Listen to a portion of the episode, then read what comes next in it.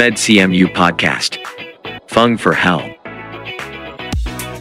สวัสดีค่ะ ฟ้าธัญลักษณ์สดสวย นักประชาสัมพันธ์ คณะแพทยศาสตร์ มหาวิทยาลัยเชียงใหม่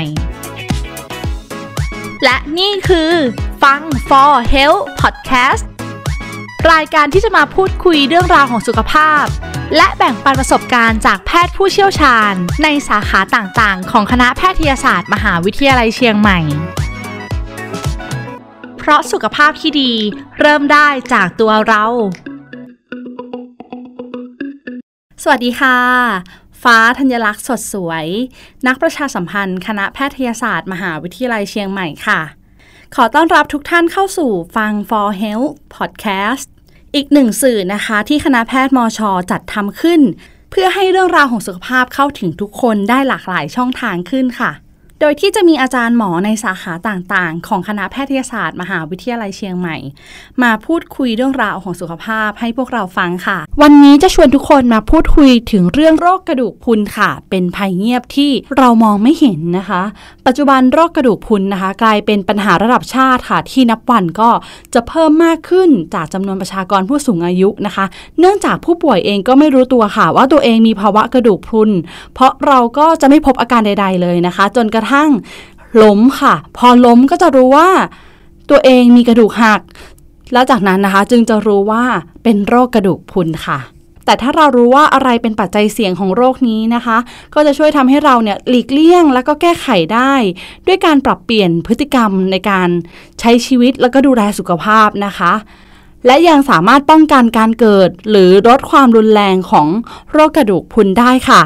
ซึ่งวันนี้นะคะ โชคดีมากๆค่ะ เราได้รับเกียรติจากอาจารย์หมอนะคะ ท่านจะมาพูดคุยถึงเรื่องโรคกระดูกพรุนให้กับพวกเราทุกคนนะคะ ขอต้อนรับผู้ช่วยศาสตราจารย์นายแพทย์จิริพงศ์เชี่ยวชาญธนกิจ รองผู้อำนวยการศูนย์ความเป็นเลิศทางการแพทย์ และอาจารย์ประจำภาควิชาออร์โทปิดิกส์คณะแพทยศาสตร์ มหาวิทยาลัยเชียงใหม่ค่ะ สวัสดีค่ะ สวัสดีครับ อาจารย์หมอคะ ก่อนอื่นเรามาทำความรู้จักกันก่อนค่ะ ว่าโรคกระดูกพรุนนี้นะคะ มีสาเหตุเกิดขึ้นได้ยังไงคะ เอ่อพูดถึงโรคกระดูกพรุนนะครับ ค่ะ ก็ความจริงเป็นเรื่องของธรรมชาตินะครับนะ ค่ะ เอ่อกระดูกของเราเนี่ยจะมีการปรับตัวไปตามช่วงอายุ แล้วก็ปรับตัวตามการใช้งาน ค่ะ แล้วก็ปรับตัวตามเอ่อความเจ็บป่วยนะครับ เช่นช่วงอายุเด็กๆเนี่ยปริมาณกระดูกในร่างกายเราแรกเกิดมีปริมาณไม่มาก เมื่อเมื่อเติบโตขึ้นก็มีการสะสมปริมาณกระดูกมากขึ้น กระดูกก็จะแข็งแรงขึ้น ค่ะ จนถึงช่วงอายุหนึ่งกระดูกก็จะแข็งแรงสุดๆ ซึ่งช่วงอายุนั้นก็ประมาณ 30-40 ปีนะครับ แต่พอหลังจากนั้นเนี่ยพออายุมากขึ้นเลย 40 ขึ้นไปเนี่ยปริมาณกระดูกเราจะมีการปรับตัวอีกทางหนึ่งก็คือจะลดลงนะครับ ทีนี้เนี่ยการปรับตัวลดลงก็จะโดยเฉลี่ยก็ประมาณ 1-2%ต่อปีนะครับ แต่พอในผู้หญิงเนี่ยมันจะมีปัจจัยสำคัญก็คือเรื่องของประจำเดือน ค่ะ พอเข้าสู่วัยหมดประจำเดือนเนี่ยอัตราการปรับตัวลดลงของเนื้อกระดูกเนี่ยจะลดลงเร็วมากเลย อาจจะ6-8%ต่อปีเลย หมายถึงความแข็งแรงของกระดูกเหรอคะอาจารย์ ถ้าเกิดพูด ใช่ ถึงมวลมวลความแข็งแรงของกระดูก ก็ ใน ก็ วัยผู้หถ้าญิง ถ้าเนื้อกระดูกลดลงความแข็งแรงของกระดูกก็จะลดลง ค่ะ เป็นช่วงของหลังหมดประจำเดือน หรือว่าเริ่มลดลงตั้งแต่ เอ่อ วัยหนุ่ม โดย สาว ทั่วไป อะค่ะ ก็โดยทั่วไปจะลดลงด้วยอัตราช้าๆ ค่ะ หลังจากอายุ 40 นะครับ แต่พอหมดประจำเดือนไปสัก 1-2 ปีเนี่ยจะดิ่งลงเร็วเลย6-8%เลย โอ้ ซึ่งก็แปลว่าเมื่อมีการลดลงของเนื้อกระดูก ความแข็งแรงของกระดูกก็จะลดลง และเมื่อความแข็งแรงของกระดูกลดลงถึงขีดหนึ่ง ค่ะ ขีดนั้นเนี่ยจุดนั้นซึ่งกระดูกของเราไม่สามารถต้านทานกับทนทานกับเอ่อกิจวัตรประจำวันปกติได้ ค่ะ แล้วเกิดการเสียหาย เช่นทำกิจวัตรประจำวันแล้วกระดูกหัก อืม อันนั้นน่ะเรียกว่ากระดูกพรุน ค่ะ อ่าก ก ระดูกหักง่ายอย่างเงี้ยเหร ใช่ อคะ กระดูก อาจาย์หมอค หักง่ายจากเหตุเล็กๆ น้อยๆ หรือกิจวัตรประจำวันทั่วไป อันนั้นแหละครับ แล้วส่วนใหญ่ชิ้นส่วนไหนในร่างกายคะ ที่มีโอกาสหักง่ายอะไรอย่างเงี้ยคะอาจารย์หมอคะ ก็เอ่อ จริง ๆ ก็หักง่ายหลาย ๆ ชิ้นนะครับ แต่ส่วนที่มีผลกระทบสำคัญ ค่ะ และเราเราเจอกันบ่อยๆ ก็จะมีอยู่ไม่กี่ที่นะครับ เช่น กระดูกสันหลัง กระดูกสันหลังนะคะ ใช่ใช่ยกตัวอย่างง่ายๆนะครับ ค่ะ กระดูกสันหลังของอาผู้หญิงสูงวัย อืมหลังค่อม ใช่ ใช่ไหมคะ เออเราเจอหลัง หลังค่อม แล้วที่เจอบ่อยกว่านั้นนะ ตัวเตี้ยลง ผู้หญิงจะเห็นได้ชัดเลยเหรอคะว่าหลังจะค่อม อ ห ย่าง รือว่าผู้ชายด้วยไหมคะอาจารย์ ผู้ชายก็ด้วยครับ ค่ะ แต่ผู้ชายจะเกิดช้ากว่าประมาณสัก10 15ถึง20 ปี คือ คือเราอาจจะเห็นพวกอุ้ยเนาะ ค่ะ ยาย่าอุ้ยทวดอะไรอย่างเงี้ยทำไมตัวเล็กนิดเดียว ใช่ค่ะ จริง ๆ แล้วสมัยก่อนเขาอาจจะตัวสูงกว่านั้นใหญ่กว่านั้นนะ แต่เพราะกระดูกสันหลังเขายุบลงแต่ละข้อ พอยุบหลาย ๆ ข้อก็ความสูงก็ลดลง อืม คือเตี้ยลงได้แล้วก็หลังค่อมก็ได้ อันนั้นก็เป็นตัวอย่างของกระดูกสันหลังที่ เห็นได้ชัดมาก อ่า เลยนะคะ ไม่สามารถทนกับกิจวัตรประจำวันได้ ค่ะ นะก็จะยุบตัวนะครับ ส่วนตำแหน่งอื่น ๆ ที่มีผลกระทบสำคัญ กระดูกสะโพก ค่ะ เนี่ย คนทั่วไปล้มเนี่ยกระดูกสะโพกไม่หักนะ ค่ะ ส่วนไหนหัก เด็ก ก่อน ๆเด็กๆหนุ่ม ช่วงวัยที่แข็งแรงอ ๆ ยู่ อ่าใช่ คือกระดูกส่วนไหนก็ไม่หัก ถ้ากระดูกแข็ง ค่ะ หนุ่มๆเด็กล้มธรรมดานะครับ ค่ะ ไม่ใช่แบบล้มแบบแรงๆ หรือว่าอุบัติเหตุตกที่สูงอะไรเงี้ยนะหกล้มจากการเดินเนี่ย ค่ะ ยังไงก็ไม่หัก แต่ถ้ากระดูกพรุน แค่สะดุดล้มนิดเดียว กระดูกสะโพกหักเลยอ่าคืออันเนี้ยมันมันจะเซอร์ไพรส์มากเลย แล้วคนส่วนใหญ่ก็จะไม่หักมั้งเออ คิดว่าน่าจะแค่เจ็บ ใช่ ๆ ไม่ถึงกับขั้นหัก นะอันเนี้ยอันเนี้ยอันเนี้ยคือเราเราจะเจอได้บ่อยมากเลยนะ ค่ะ เช่นคนแก่ลื่น เดินเหยียบอ่าผ้าคีริ้ว ค่ะ แล้วก็ลื่นหรือไม่ก็เดินสะดุดก้อนหินนิดนึง แล้วก็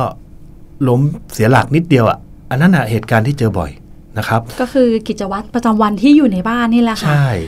มีส่วนอื่นๆ อีกเช่นข้อมือแล้วก็หัวไหล่ อืมข้อมือกับหัวไหล่ก็แตกหักบ่อ ง่าย ง่า ใช่ ยเหมือนกัน แต่ว่าผลกระทบอาจจะไม่รุนแรงเท่ากระดูกสะโพกหัก เราจะ ค่ะ เห็นคนเฒ่าคนแก่ที่กระดูกข้อมือเขาเบี้ยวๆ ค่ะ เออเจอบ่อยนะ อันนั้นก็คือเคยหักมาแล้ว แล้วก็มีการผิดรูป แต่ว่าก็ยังพอใช้ได้อยู่นะ ค่ะ อืม อาจารย์หมอคะแล้วปัจจัยเสี่ยงอะไรอะคะที่ทำให้เอ่อผู้ป่วยเองเนี่ยเป็นโรคกระดูกพรุนคะ โอ้ปัจจัยเสี่ยงนี่มีตั้งแต่สายพันธุ์เลย คือ คือกรรมพันธุ์ อ่า ครอบ ใช่ ครัวมาเลยเหรอคะ ประวัติครอบครัวเนี่ยก็สำคัญ ถ้า ค่ะ ครอบครัวเรามีญาติโยมผู้เฒ่าผู้แก่ที่มีประวัติกระดูกหักง่าย เราก็เสี่ยงนะการปฏิบัติตัวตั้งแต่เด็กตั้งแต่วัยรุ่นมาเนี่ย เช่น เราเป็นคนไม่กินผัก กินอาหารไม่ดี ค่ะ กินแต่จังก์ฟู้ดแล้วก็ไม่ออกกำลังกาย นั่งอยู่แต่ในห้องเล่นเกมเล่นคอม หรือไม่ก็ไม่โดนแดดเอ่อสาวๆเนี่ยกลัวดำไม่โดนแดด กินอาหารไม่ดี อะไรพวกเนี้ยครับ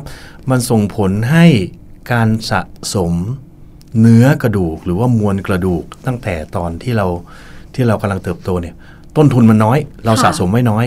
พอสะสมไว้น้อยปุ๊บเนี่ยพอถึงช่วงเวลาที่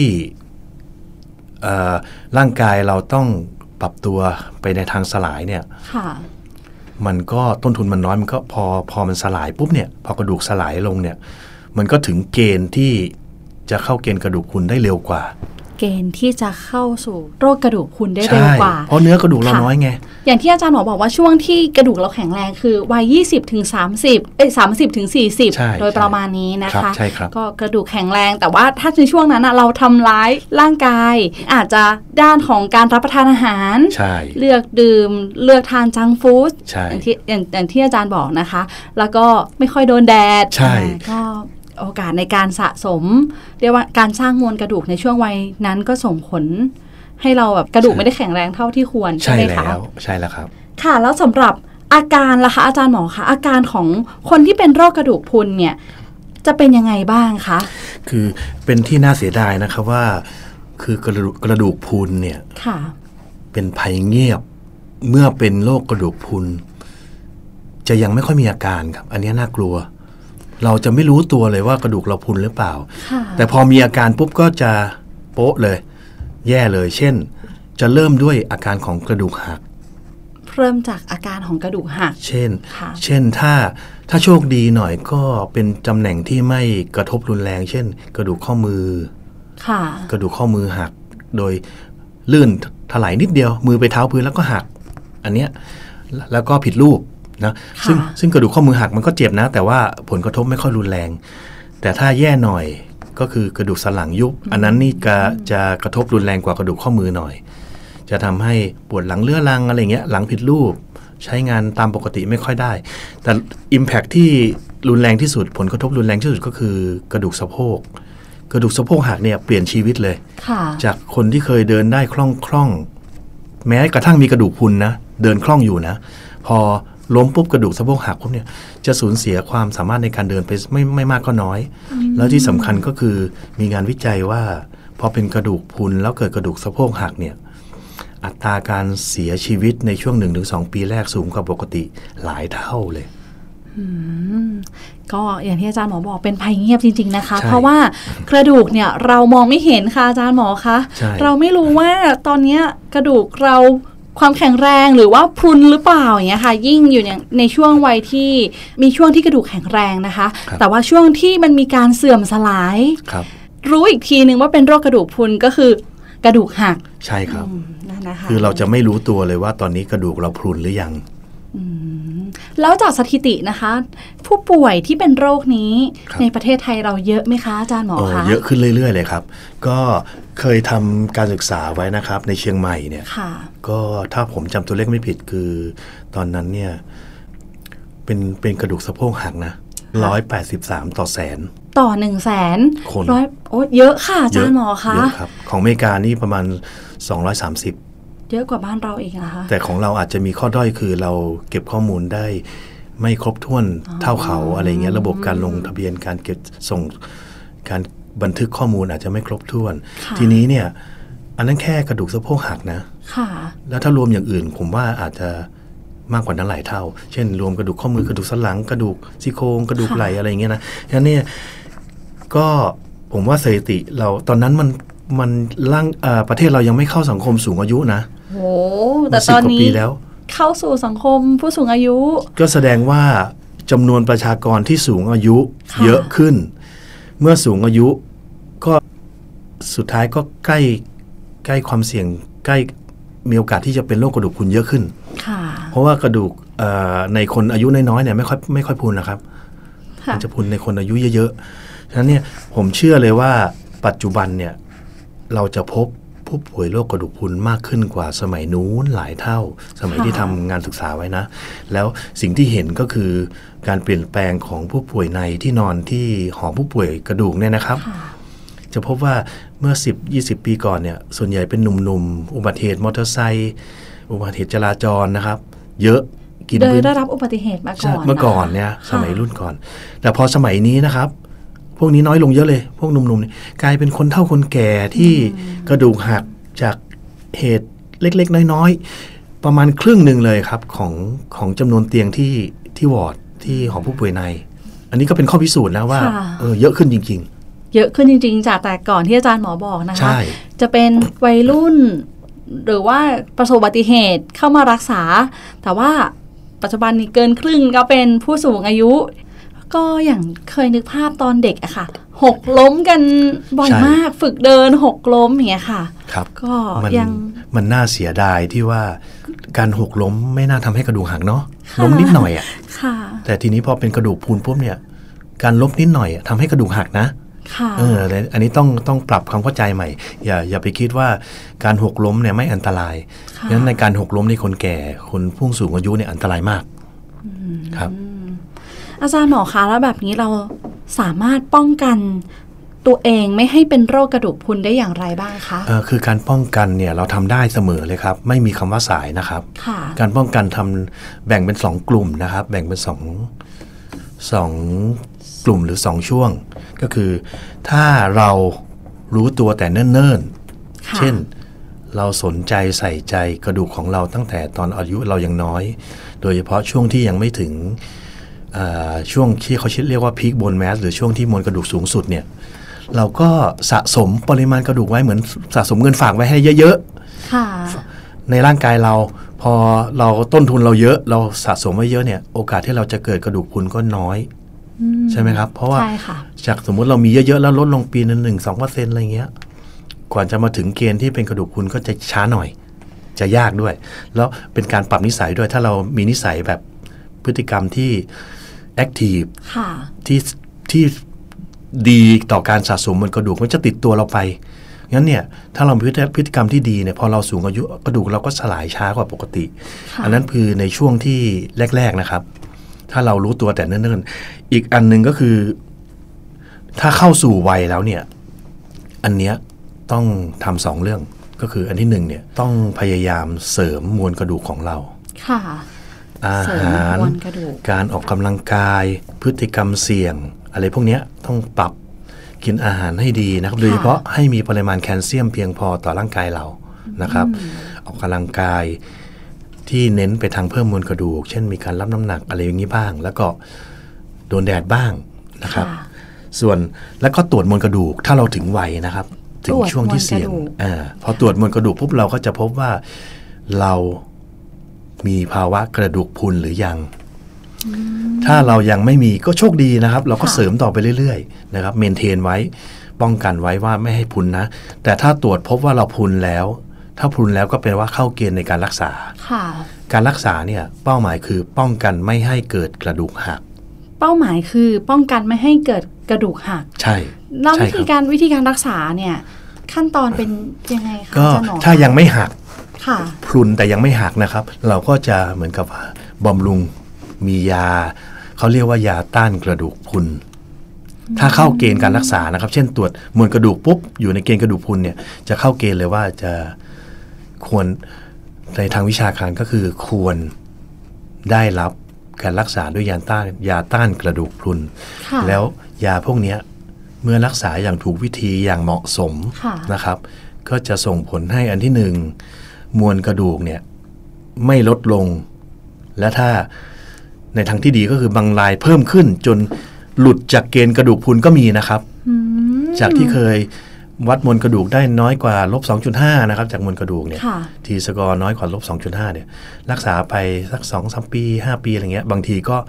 ค่าติดลบน้อยลง ค่ะ จนไม่เข้าเกณฑ์ก็หยุดการรักษาได้นะครับ แล้วในกรณีที่กระดูกพรุนและหักแล้ว ค่ะ อืมอันนี้ก็ก็ก็คล้ายๆกันแต่ว่าเป้าหมายคือมุ่งไปทางป้องกันการหักซ้ำ ป้องกันไม่ให้เกิดการหักซ้ำนะ ใช่ คะ ใช่ครับ ค่ะ อาจารย์หมอคะแล้วอย่างการหักซ้ำเนี่ยหมายถึงส่วนเดิมด้วยไหมคะ หรือว่าเพิ่ม คือคือ เรากำหนด คือเขาอย่างนี้นะครับ ไม่ได้เลยใช่ไหมคะ เขามีการศึกษาเหมือนกัน เรื่องนี้ ค่ะ เขาศึกษาเยอะ หากหนึ่งที่มีโอกาสเกิดหักที่ต่อไปเนี่ยถึงถึงสิบเท่าเลยอะ หักหนึ่งที่ ใช่ มีโอกาสเกิดการหักในที่ต่อๆไปอีก ใช่ สิบเท่า ใช่ โหหักหนึ่งครั้งนี่ก็น่ากลัวเลยนะคะอาจาร เพ ย์ ราะ หม ว่า อคะ คือการมีกระดูกหักจากโรคกระดูกคุณแล้วเนี่ย พิสูจน์แล้วว่ากระดูก ค่ะ คุณหักง่ายจริง อื ใช่ไหม ใช่ ปุ๊บ ค่ะ ก็แปลว่า ถ้ามีพฤติกรรมอะไรที่ไม่เหมาะสม ลื่นล้มสะดุดหรือว่าแค่ไปยกน้ำยกอะไรนิดเดียวเนี่ย อาจจะหักตำแหน่งอื่นนะเช่น กระดูกสันหลังอาจจะยุบเลย ค่ะ เนาะหรือว่าถ้าลื่นล้มก็ถ้าไม่ข้อมือหักก็สะโพกหักตามอีกข้างหนึ่งอะไรอย่างเงี้ย เพ ค่ะ ราะฉะนั้นนี่หักหนึ่งครั้งกระตุ้นเหมือนเหมือนกับว่า ต้องเอาแวร์ว่าต้องระวังว่า อาจจะมีการหักซ้ำในเร็วๆนี้ อืม ค่ะ ครับ โอ้โหอาจารย์หมอให้ความรู้เยอะมากเลยเกี่ยวกับโรคนี้นะคะ แล้วสิ่งหนึ่งค่ะที่เรามักจะถามกันว่ามีอาหารเสริมหรืออาหารบำรุงในชีวิตประจำวันอะไรไหม ที่จะทำให้มวลกระดูกของเราแข็งแรงขึ้น ป้องกันไม่ให้เราเป็นโรคนี้ค่ะ ครับ อันนี้ก็มีนะครับ แต่เพียงแต่ ค่ะ ว่าก็ไม่อยากจะพูดถึงเรื่องอาหารอย่างเดียวเนาะ ค่ะ เพราะว่าเพราะว่าการดูแลกระดูกเราเนี่ย มันต้องดูแลแบบองค์รวมเนาะเอาง่ายๆก็คือ กระดูกเราจะแข็งแรงก็จะต้องประกอบไปด้วยอาหารที่มีปริมาณแคลเซียมเพียงพอ ค่ะ นะครับ แล้วก็จะต้องมีการออกกำลังกายที่เหมาะสมเพื่อให้เรากระดูกเราปรับตัวนะครับ อย่างเช่นเอ่อออกกำลังกายในที่มีการรับน้ำหนัก แล้วก็ร่างกายได้รับน้ำหนัก แล้วก็โดนแดดด้วยอ่านะครับ ที่แล้วก็อาจจะเป็นการออกกำลังกายอีกส่วนหนึ่งก็คือ เช่นเพื่อเน้นในการทรงตัว เพื่อป้องกันการหกล้ม ค่ะ เออมันมีมีรายละเอียดเยอะเลยนะครับ ทีนี้เนี่ยอยอย่างที่ว่าเนี่ยมันเป็นเรื่องขององค์รวม เพราะฉะนั้นเนี่ยคนที่มีความเสี่ยงกระดูกพรุนเนี่ยผมว่าจำเป็นจะต้องปรับกระบวนคิดใหม่ว่า ถ้านิสัยเราชอบกินอาหารแบบไม่กินผัก ค่ะ ชอบกินแต่อาหารฟาสต์ฟู้ดหรือว่ากินอะไรแบบไม่คิดถึงถึงคุณค่าทางอาหารอะไรอย่างเงี้ยนะ คงต้องปรับนิดนึงว่าเอาง่ายๆแล้วกันนะครับ ถ้าท่านทานอาหารได้ครบ 5 หมู่ ออกกำลังกายเป็นประจำ ท่านก็ไกลจากโรคกระดูกพรุนแล้ว แต่ถ้าท่านลงรายละเอียดนิดนึง ไปดูว่าเอ่อท่านได้รับปริมาณสารอาหารได้ครบถ้วนตามที่ร่างกายต้องการหรือยัง ถ้าถ้าเกี่ยวกับกระดูกพรุนก็เน้นเรื่องของปริมาณแคลเซียมที่ร่างกายได้รับ ค่ะ ก็น่าจะดีขึ้นอีกนะครับ ค่ะ เริ่มทั้งหมดทั้งมวลอยู่ที่การดูแลสุขภาพตัวเอง ใช่ ในแต่ละวันทุกๆวันนะคะ องค์รวมอย่างที่อาจารย์หมอบอก ทั้งเรื่องของอาหารการกิน เรื่องของการออกกำลังกาย อาจารย์หมอคะพูดถึงการออกกำลังกายค่ะ เพราะฉะนั้นคำพูดที่บอกว่าออกกำลังกายทุกวัน ป้องกันการเป็นโรคกระดูกพรุนอันนี้จริงไหมคะ จริงครับ แต่ว่าต้องออกกำลังกายให้เหมาะสมนะ ค่ะ เช่นเอ่อคนเฒ่าคนแก่เนี่ยในกรณีที่ไม่มีข้อเข่าเสื่อมนะ อันนี้ผมจะเน้นเลยว่าการเดินน่ะดี ค่ะ การเดินเนี่ยร่างกายได้รับน้ำหนัก กระดูกแข้งกระดูกขาเนี่ยรับน้ำหนักตัว แต่ก็เดินให้เหมาะสมนะครับ ค่ะ อคือเรียกได้ว่าเอาเอาพอดีพอดีกับเราอะให้เหงื่อซึมซึมๆพอละบางคนผมเห็นนะ เดินจังเลยอะข้อเข่าเสื่อมก็ยังอยากเดิน ค่ะ ก็อันนั้นก็เกินไปเนาะเอาให้พอดีพอดีนะครับ วิธีการออกกำลังกายให้เหมาะสมคือออกกำลังกายให้เรารู้สึกเหงื่อซึมซึมๆแล้วก็ไม่ป่วยอ่าต้องมี ค่ะ ข้อจำกัดอย่างนี้ ถ้าออกกำลังกายจนป่วยอันนี้ไม่เหมาะสม ต้องหาวิธีออกกำลังกายแบบอื่นนะครับ หนักเกินไป ใช่ ค่ะ เพราะฉะนั้นก็คือเราต้องเลือกต้องเลือกวิธีการออกกำลังกายที่เหมาะสมกับตัวเอง แล้วก็คนในครอบครัวของเรานะคะ อย่างผู้สูงอายุเองอย่างที่อาจารย์หมอบอกนะคะ การเดินให้เหงื่อซึมซึมๆถ้ารู้ว่าตัวเองเป็นโรค ข้อเข่าเสื่อม ครับ ก็อย่าหักโหมมากเกินไป ครับ ใช่ไหมคะ แต่ว่าสำหรับหลายท่านที่ไม่ได้ออกกำลังกายเลย ก็ปรับเปลี่ยนพฤติกรรมยังไม่สายเกินไป ควรจะเริ่มครับ ค่ะ ก็คือหมายความว่ามีผมเชื่อว่าผู้สูงอายุหลายท่านเนี่ยไม่มีเรื่องของการออกกำลังกายอยู่ในหัวเลย ค่ะ แล้วก็คิดว่าการทำงานคือการออกกำลังกาย ไม่ใช่ ค่ะ การทำงานคือการออกกำลังบางส่วนของร่างกายเท่านั้น การออกกำลังกายเนี่ยอยากจะให้หลาย ๆ ส่วนหรือทุก ๆ ส่วนของร่างกายได้ได้บริหารได้ออกกำลัง เพราะฉะนั้นเนี่ยการทำงานก็โอเคนะครับ เป็นการออกกำลังกายบางส่วน แต่เราเราไม่ควรจะให้การทำงานมาชดเชย การออกกำลังกาย ค่ะ อาจารย์หมอคะมาถึงช่วงสุดท้ายแล้วค่ะ อยากจะให้อาจารย์หมอฝากอะไรถึงกับผู้ฟังนะคะ ที่กำลังฟังรายการของเราในวันนี้ค่ะ สิ่งที่อยากจะฝากก็คือโรคกระดูกพรุนเนี่ยเป็นภัยเงียบจริง ๆ ครับ ในในครอบครัวที่มีผู้สูงอายุ ก็อาจจะต้องสนใจละ ค่ะ แต่ในครอบครัวที่ไม่ยังไม่มีผู้สูงอายุ ท่านก็ควรจะสนใจเนาะเพราะว่าตัวท่านหรือญาติพี่น้อง พ่อแม่พี่น้องอะไรเงี้ยก็มีความเสี่ยงนะ ถึงจะยังไม่เข้าเกณฑ์สูงอายุก็ตาม แล้วถ้าเราสนใจเราเริ่มปรับเปลี่ยนตั้งแต่เนิ่นๆ ได้เปรียบ ค่ะ การป้องกันโรคกระดูกพรุนที่ได้ผลดีก็คือการป้องกันตั้งแต่เด็กๆ ตั้งแต่อายุน้อยๆได้ผลดีที่สุดก็คือสะสมมวลกระดูกให้สูงที่สุด อันนี้ได้ประโยชน์สูงสุด ค่ะ แต่ถ้าช้ากว่านั้นก็ยังไม่สายครับ ก็ปรับเปลี่ยนพฤติกรรม เพื่อชะลอการสลายกระดูกตามธรรมชาติให้ช้าออกไปยืดออกไป ถ้าอยู่ในวัยที่สลายเร็วแล้วเนี่ย เช่นหลังหมดประจำเดือนเนี่ย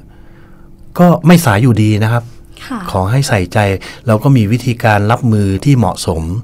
สุดท้ายก็คือป้องกันเพื่อไม่ให้กระดูกของท่านเนี่ยหักง่ายจากกิจวัตรประจำวัน ค่ะ นะครับ เพราะ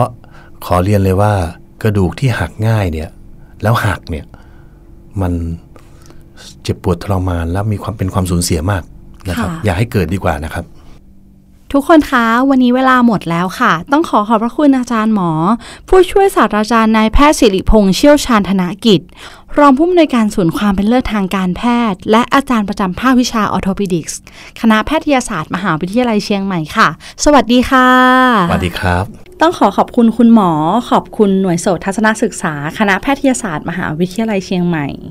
และที่สำคัญนะคะ ต้องขอขอบคุณผู้ฟังที่อยู่ด้วยกันตรงนี้ค่ะดิฉัน ฟ้าธัญลักษณ์สดสวย นักประชาสัมพันธ์ คณะแพทยศาสตร์ มหาวิทยาลัยเชียงใหม่ ต้องลาทุกท่านไปก่อน ครั้งหน้าจะเป็นเรื่องอะไร อย่าลืมติดตามกันต่อ ต่อนะคะ สวัสดีค่ะ MedCMU Podcast. Fung for Health. เพราะสุขภาพที่ดี เริ่มได้จากตัวเรา